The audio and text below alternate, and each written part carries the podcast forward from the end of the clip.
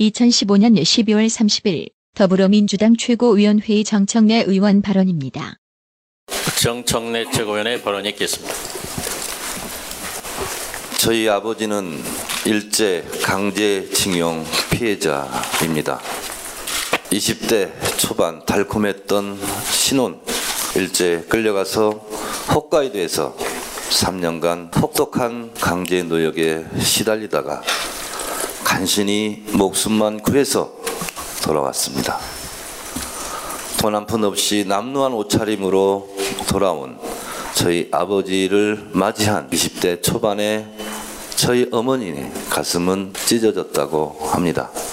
돌아가신 아버지는 생전에 일제라는 일본이라는 말을 사용하지 않았습니다. 항상 외정시대 때 외정 때라고 말했습니다. 일제의 피해자인 저희 아버지는 용서하지 않고 이 세상을 떠나셨습니다. 진정한 역사의 청산과 화해는 피해자들이 하는 것입니다. 가해자들은 끊임없이 용서를 구하고 반성하고 가해자의 마음이 풀릴 때까지 그것을 해야 되는 것이 가해자의 역할이고 몫입니다. 가해자와 피해자를 대리한 그 누가 말로써 돈으로써 협정하는 것이 아닙니다. 여러분 이 한 장의 사진을 기억할 것입니다. 독일의 빌리 브란트 수상이 폴란드 바르샤바 유대인 기념비에 가서 무릎 꿇고 사죄하는 모습입니다. 사전에 예정이 안 돼 있었다고 그럽니다. 빌리 브란트 수상이 이렇게 무릎 꿇고 진정에 참회의 눈물을 흘렸을 때 전 세계는 빌리 브란트의 용기 있는 사과와 반성에 박수를 쳤고 응어리졌던 폴란드 시민들은 역시 용서했습니다. 저도 유럽 출장 때 그 자리에 가봤습니다. 통역하던 폴란드인들이 빌란 수상에 대해서 감사한 마음을 전하고 있었습니다. 진정한 용서와 화해는 이렇게 하는 것입니다. 아베 총리가 광주 나눔의 집 위안부 할머니 앞에서 무릎 꿇고 진정으로 참회의 눈물을 흘렸다면 위안부 할머니들의 마음도 많이 풀렸을 것입니다. 이 한 장의 사진은 2000년 중앙일보사에서 발행하는 월간 중앙에서 특종 발굴한 범 김구 선생이 귀국하면서 가슴에 품고 왔다는 일제 부역자 살생부 명단입니다. 프랑스의 똘레랑스는 왜 똘레랑스입니까? 나치 부역 3년 기간 동안 부역한 사람들을 철저하게 조사하고 처벌해서 그리고 드골 정부를 넘어서 미테랑 정부까지 민족 반역자에게는 공소시효가 없다라는 그래서 철저하게 나치 부역자들을 처벌함으로써 프랑스 국민의 가슴에 응어리를 풀었기 때문에 이제 그만 용서하자 하는 움직임이 있었고 그래서 관용하자 그래서 프랑스가 똘레랑스의 나라가 되었습니다. 우리는 반민특위의 좌절로 오히려 백범 김구 선생이 암살당하고 백범 김구가 품고 왔던 극악한 친일 행위자 203, 263명 단 한 명도 처벌하지 못했습니다.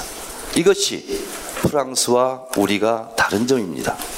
이런 상태에서 위안부 할머니들에게 돈 몇 푼으로 이 문제를 해결하겠다고 생각했다면 그것은 커다란 착, 착각이고 위대한 착오일 수밖에 없습니다. 박근혜 대통령은 정대협에서 요구하고 있는 일곱 가지 사항을 명심하기 바랍니다. 첫째, 일본군 위안부 범죄 인정. 둘째, 진상 규명. 셋째, 국회의 결의 사죄. 넷째, 법적 배상. 다섯째, 역사 교과서의 기록. 여섯째, 위령탑과 사령관 건립. 일곱째, 책임자 처벌. 이 일곱 가지 사항이 관철되지 않는 한 위안부 문제도 일제 강제징용 피해자도 피해자 문제도 결코 해결될 수 없다는 것을 분명히 말씀드립니다. 진정한 역사의 청산과 화해는 돈으로 되는 것이 아니라 마음으로 하는 것입니다. 진정한 역사 청산과 화해는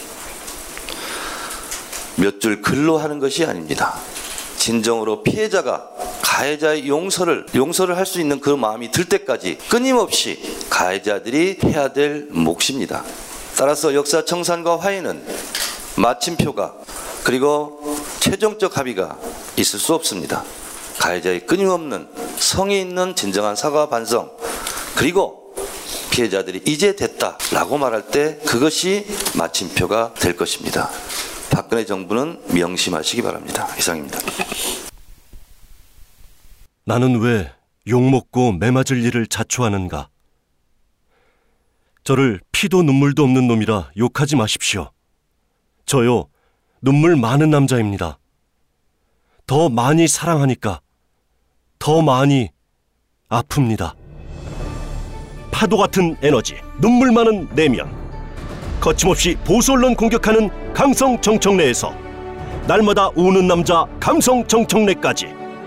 아무도 몰랐던 정청래의 다양한 면모와 정청래의 눈과 발로 진단한 대한민국의 미래를 보여주는 책.